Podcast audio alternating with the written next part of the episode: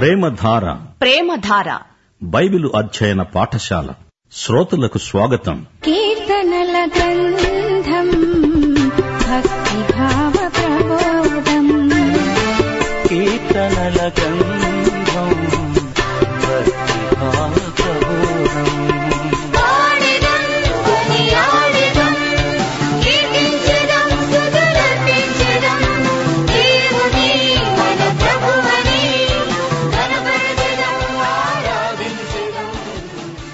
ప్రియ శ్రోతలు ఈ రోజున మనం కీర్తనల గ్రంథంలో నుండి పద్నాలుగు పదిహేను పదహారు కీర్తనలు అధ్యయనం చేయబోతున్నాము.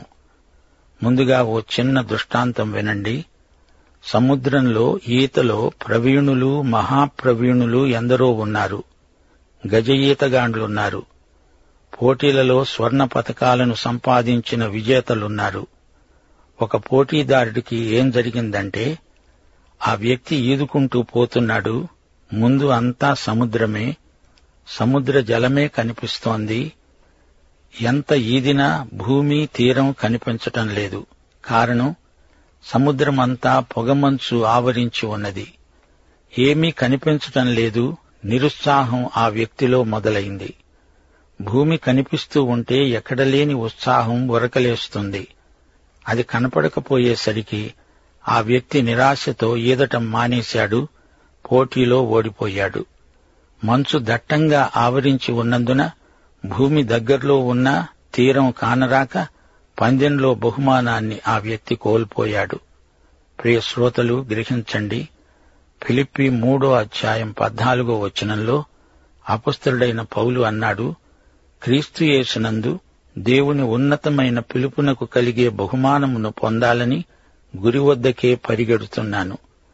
మరి సోదరుడా సోదరి నీ గురి గమ్యం నీకు తేటగా కనపడుతోందా? సరే ఇప్పుడు పాఠంలోకి వద్దాము. కీర్తన పద్నాలుగు మొదటి వచనం నుండి. దేవుడు లేడని బుద్ధిహీనులు తమ హృదయంలో అనుకుంటారు. వారు చెడిపోయిన వారు అసహ్య కార్యాలు చేస్తారు. మేలు చేసేవాడు ఒక్కడూ లేడు. వివేకము కలిగి దేవుని వెదికేవారు కలరేమో అని యహోవా ఆకాశము నుండి చూచి నరులను పరిశీలించాడు. లోకంలో రెండు వర్గాలకు చెందిన మనుషులున్నారు. ఒకటి దుష్టులు రెండు నీతిమంతులు. ప్రభువునందు విశ్వసించి ఆయనను ఆయన చిత్తమును వెదికేవారు నీతిమంతులు తదితరులు దుష్టులు. యహోవా వలన ఆశీర్వదించబడిన వారు నీతిమంతులు. ఆయనను ఆశ్రయించినవారు. రక్షకుడైన దేవుని వలన నీతిమత్వము నొందినవారు. మనుషులందరూ దారి తొలగిన వారై బొత్తుగా చెడిపోయారు.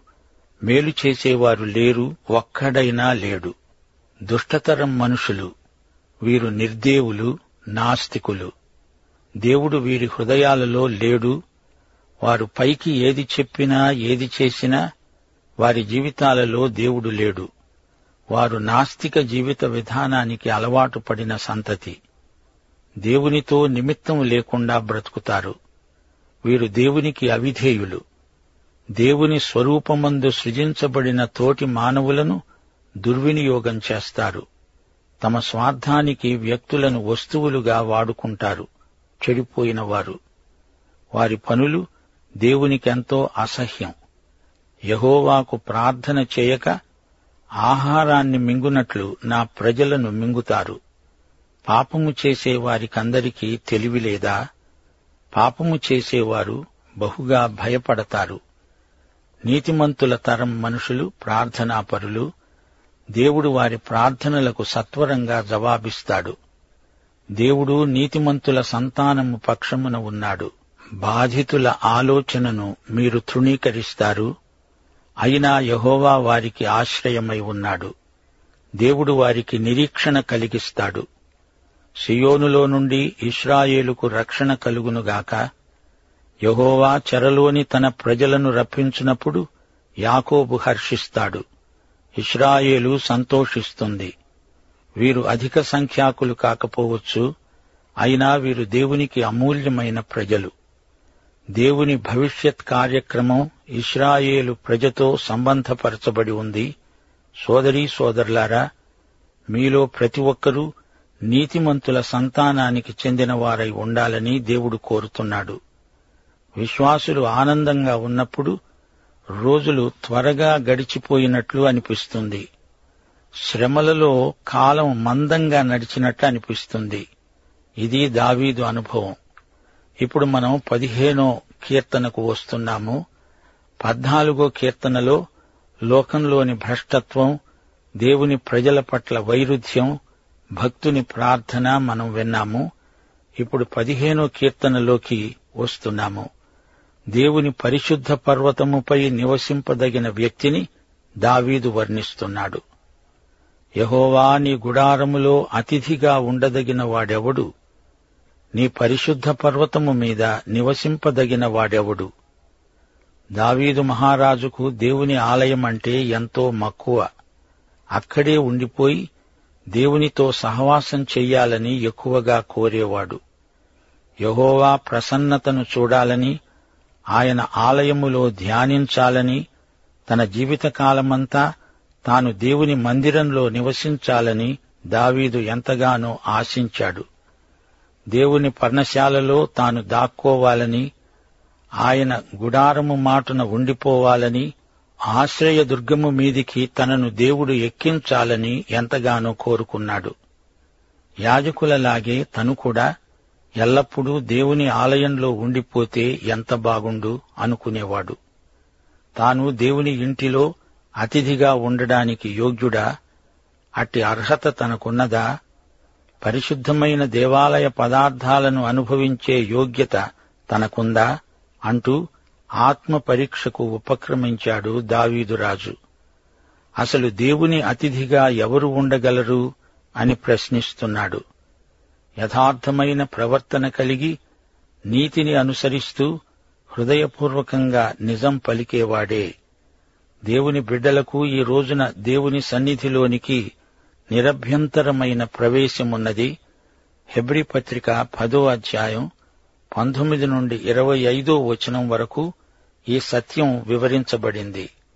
సహోదరులారా యేసు మన కొరకు ప్రతిష్ఠించిన మార్గమున అనగా నూతనమైనది జీవము గలది ఆయన శరీరము అనే తెర ద్వారా ఏర్పరచబడినది అయిన మార్గమున ఆయన రక్తము వలన పరిశుద్ధ స్థలమునందు ప్రవేశించడానికి మనకు ధైర్యము కలిగి ఉన్నది.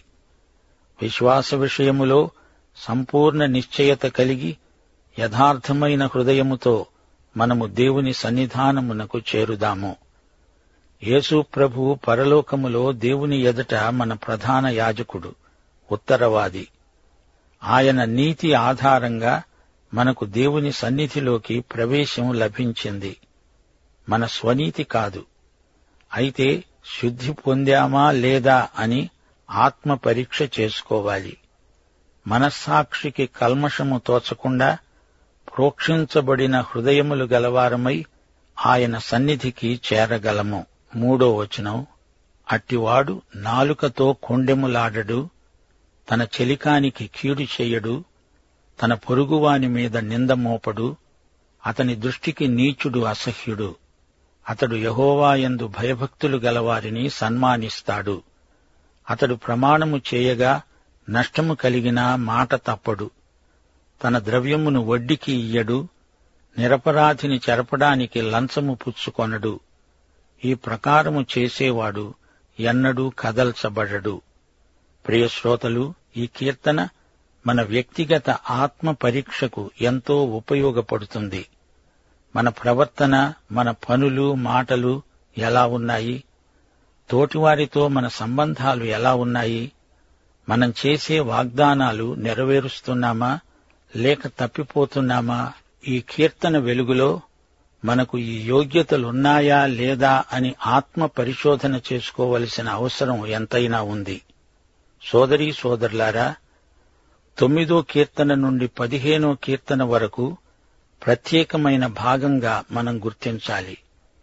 తొమ్మిది పది కీర్తనల్లో సైతానీయమైన మనిషి కనిపిస్తాడు. ఇతడు గర్విష్టి ప్రగల్భాలు పలుకుతాడు. పదకొండో కీర్తనలో నీతిమంతుల ప్రత్యేకత పన్నెండో కీర్తనలో దుష్టుల మధ్య నీతిమంతులు అనుభవించే శ్రమలు. రాబోయే శ్రమల ప్రవచనం గమనించాము. మహాశ్రమలలో దేవుని ప్రజల స్థితిగతులు పదమూడో కీర్తనలో విన్నాము. పద్నాలుగో కీర్తనలో కడవరి దినాలలో మానవుని భ్రష్టత్వాన్ని చూడగలిగాము. నిర్దేవులు నాస్తికులు ఏ విధంగా వ్యవహరిస్తారో చూచాము. దేవుని రాజ్యంలో ఎవరు ప్రవేశిస్తారో ఈ పదిహేనో కీర్తనలో పేర్కొనబడింది. పరిశుద్ధ పర్వతం అంటే సీయోను కొండ. ఇది ఇస్రాయేలు భూమిలో ఉంది. వెయ్యేండ్ల పరిపాలనలో ఎవరుంటారో ఈ కీర్తన తేటగా చెబుతోంది. ఇస్రాయేలు కేంద్రంగా యేసుక్రీస్తు వచ్చి రాజ్యం స్థాపించబోతున్నాడు. నిజాయితీ పరులు ఆడిన మాట తప్పని యథార్థపరులు దేవుని రాజ్యంలో ఉంటారు. యాకోబు పత్రిక కూడా ఇదే సత్యాన్ని పునరుద్ఘాటిస్తుంది. యాకోబు రెండో అధ్యాయం పద్దెనిమిదో వచనం. ఒకడు నీకు విశ్వాసమున్నది నాకు క్రియలున్నవి క్రియలు లేకుండా నీ విశ్వాసాన్ని నాకు కనపరుచు. నేను నా క్రియల చేత నా విశ్వాసాన్ని నీకు కనపరుస్తాను అని చెబుతాడు. విశ్వాసమే రక్షిస్తుంది. రక్షించే విశ్వాసం క్రియలలో కనపడుతుంది. ఇది అక్షరాల నిజం. యేసు త్వరలో వస్తాడని నమ్మే విశ్వాసులారా ఆయనకు మీ విశ్వాస జీవితం లెక్క అప్పగించాలని మీకు తెలుసా? యేసును ప్రేమించి ఆయన రాకడను అపేక్షించేవారు పదిహేనో కీర్తనను అభ్యసించక తప్పదు. ఇప్పుడు పదహారో కీర్తన వినండి. మెస్సియా పునరుత్న కీర్తన ఇది. మధురమైన అర్థవంతమైన కీర్తన. పదహారు నుండి ఇరవై నాలుగో కీర్తన వరకు అన్ని క్రీస్తును గురించిన ప్రవచనాత్మకమైన సత్యాలతో నిండి ఉన్నాయి. విశ్వసనీయులైన యూదా శేషిత ప్రజల స్థితిగతులు శ్రావ్యంగా వీటిలో వర్ణించబడినాయి. ఇంతవరకు ఇది మూడో మెస్సియా కీర్తన పదహారో కీర్తనలో క్రీస్తు యొక్క జీవితము మరణము పునరుత్థానము మూడు ప్రస్తావించబడ్డాయి. అంతేకాదు ఆయన ఆరోహణం పేర్కొనబడింది. కొత్త నిబంధనలో మూడు చోట్ల ఈ కీర్తనల్లో నుండి పునరుత్నం ఉదహరించబడింది. దావీదు రసిక కావ్యమని దీనికి శీర్షిక. దీనినే హీబ్రూ భాషలో మిక్తాం అంటారు. బంగారు నగ అని కూడా దీనికి మరో అర్థముంది. పదహారో కీర్తన మొదటి వచనం దేవా నీ శరణుజొచ్చి ఉన్నాను నన్ను కాపాడు. మానవుడెంత అతని తాహతు ఎంత? అయితే యేసు స్వచ్ఛందంగా మానవుడయ్యాడు దేవదూతల కంటే తక్కువ అయ్యాడు. మానవుడు దీనికి గాను దేవునికి ఎంతో కృతజ్ఞుడై ఉండాలి. మానవుడై అవతరించిన యేసుదేవునికి నేను చెంది ఉన్నాను. ఏసే నా శరణం. నన్ను కాపాడేవాడు ఆయనే. నీవే ప్రభుడవు నీకంటే నాకు క్షేమాధారం ఏదీ లేదని యహోవాకు నేను మనవి చేస్తాను. యేసు ప్రభు అని ఆయనను సంబోధించేవారలారా? ఆయన ప్రభువైతే ఆయన చెప్పినట్లు చేస్తున్నారా? మతైసు వార్త ఏడో అధ్యాయం ఇరవై రెండు ఇరవై మూడో వచనానికి మీ జవాబేమిటి? ఆ దినమందు అనేకులు ఆయనను చూచి అంటారు ప్రభు మేము నీ నామమున దయ్యాలను వెళ్ళగొట్టలేదా నీ నామమున అనేకమైన అద్భుతములు చేయలేదా? అప్పుడు ఆయన అంటాడు నేను మిమ్ములను ఎన్నడునూ ఎరుగను. అక్రమము చేసేవారలారా నా వద్ద నుండి పారిపోండి. పదహారో కీర్తన మూడో వచనం. నేను ఇలాగంటాను భూమి మీద ఉన్న భక్తులే శ్రేష్ఠులు వారు నాకు కేవలము ఇష్టులు. యహోవాను విడిచి వేరొకణ్ణి అనుసరించే వారికి శ్రమలు విస్తరిస్తాయి. వారర్పించే రక్తపానీయార్పణలు నేనర్పించను. వారి పేర్లు నా పెదవుల నెత్తను దాగోను బయలుదేవతల అర్పణలు హేయమైనవి. అయితే యహోవా నా స్వాస్థ్య భాగము నా పానీయ భాగము. నీవే భాగమును కాపాడుతున్నావు మనోహర స్థలాలలో నాకు పాలు ప్రాప్తించింది శ్రేష్టమైన స్వాస్థ్యం నాకు కలిగింది. నా స్వాస్థ్యం అది నాకివ్వబడింది అది నాది. అది నా పాత్ర పానీయం దాన్ని నేను అనుభవిస్తున్నాను. ఆయన స్వాస్థ్యంలో ఎంత నీవు అనుభవిస్తావో అంతవరకే అది నీది అవుతుంది. అదే నీ పానీయ భాగం. యోహాను సువార్త పదో అధ్యాయం పదో వచనం గొర్రెలకు జీవము కలగాలని అది సమృద్ధిగా కలగాలనే నేను వచ్చాను అన్నాడు యేసు ప్రభు. యోహాను సువార్త పదిహేనో అధ్యాయం పదకొండో వచనంలో ఆయన అన్నాడు మీ యందు నా సంతోషము ఉండాలని మీ సంతోషము పరిపూర్ణము కావాలని ఇది మీకు చెబుతున్నాను. పదహారో కీర్తన ఏడో వచనం. నాకు ఆలోచనకర్త అయిన యహోవాను స్థుతిస్తాను రాత్రి ఘడియల్లో నా అంతరింద్రియం నాకు బోధిస్తున్నది. నిద్రపట్టనప్పుడు స్థుతి మంచి చిట్కా. ఎనిమిదో వచనం నుండి కొత్త నిబంధనలో ఉదహరించబడిన మాటలున్నాయి. సదాకాలము యహోవాయందు నా గురి నిలుపుతున్నాను. ఆయన నా కుడిపార్శ్వమందున్నాడు నేను ఏమాత్రము కదల్చబడను అందువలన నా హృదయము సంతోషిస్తున్నది నా శరీరము కూడా సురక్షితముగా నివసిస్తున్నది. ఎందుకనగా నీవు నా ఆత్మను పాతాళములో విడిచిపెట్టవు నీ పరిశుద్ధుణ్ణి కుళ్ళు పట్టనీయవు. జీవమార్గాన్ని నీవు నాకు తెలియచేస్తావు నీ సన్నిధిలో సంపూర్ణ సంతోషమున్నది. నీ కుడి చేతిలో నిత్య సుఖములున్నాయి. పేతుడు తన పెంతికోస్తు ప్రసంగంలో ఈ వాక్య భాగాన్ని ఉదహరించాడు. అపుస్తల కార్యములు రెండో అధ్యాయం ఇరవై ఐదు నుండి ముప్పై ఒకటో వచనం వరకు దావీదు సమాధిని చూపుతూ పేతురన్నాడు సహోదరులారా మూలపురుషుడైన దావీదును గూర్చి మీతో నేను ధారాళంగా మాట్లాడవచ్చు. అతడు చనిపోయి సమాధి చేయబడ్డాడు. అతని సమాధి నేటి వరకు మన మధ్యనే ఉన్నది. అతడు ప్రవక్త. గనుక అతని గర్భఫలములో నుండి అతని సింహాసనము మీద ఒకణ్ణి కూర్చోబెడతాను అని దేవుడు తనతో ప్రమాణపూర్వకంగా ఒట్టు పెట్టుకున్న సంగతి అతడెరిగి క్రీస్తు పాతాళములో విడువబడలేదని ఆయన శరీరము కుళ్ళిపోలేదని దావీదు ముందుగా తెలుసుకొని ఆయన పునరుత్నమును గుర్చి చెప్పాడు. పదహారో కీర్తనను ఆధారం చేసుకొని ఆత్మపూర్ణుడై భక్త పేతుడు చేసిన పెంతకోస్తు ప్రసంగం అద్భుతమైన ఫలితాలనిచ్చింది. మీరు సిలువ వేసిన ఈ యేసునే దేవుడు ప్రభువుగాను క్రీస్తుగాను నియమించాడు. ఇది ఇస్రాయేలు వంశమంతా రూఢిగా తెలుసుకోవాలి. ఈ కీర్తన ఎనిమిదో వచనంలో యేసు జీవితం తొమ్మిదో వచనంలో యేసు మరణం పదో వచనంలో యేసు పునరుత్థానం పేర్కొనబడినాయి. పదహారో కీర్తనలో సంపూర్ణ సువార్త ఉంది. దేవునికి స్తోత్రం. పాఠం సమాప్తం. మన ప్రభువు రక్షకుడు అయిన యేసుక్రీస్తు వారి దివ్య కృప తండ్రి అయిన దేవుని శాశ్వత ప్రేమ పరిశుద్ధాత్మ సన్నిహిత సహవాసము మనకందరికీ నిత్యత్వము పర్యంతము తోడై ఉండునుగాక. Amen.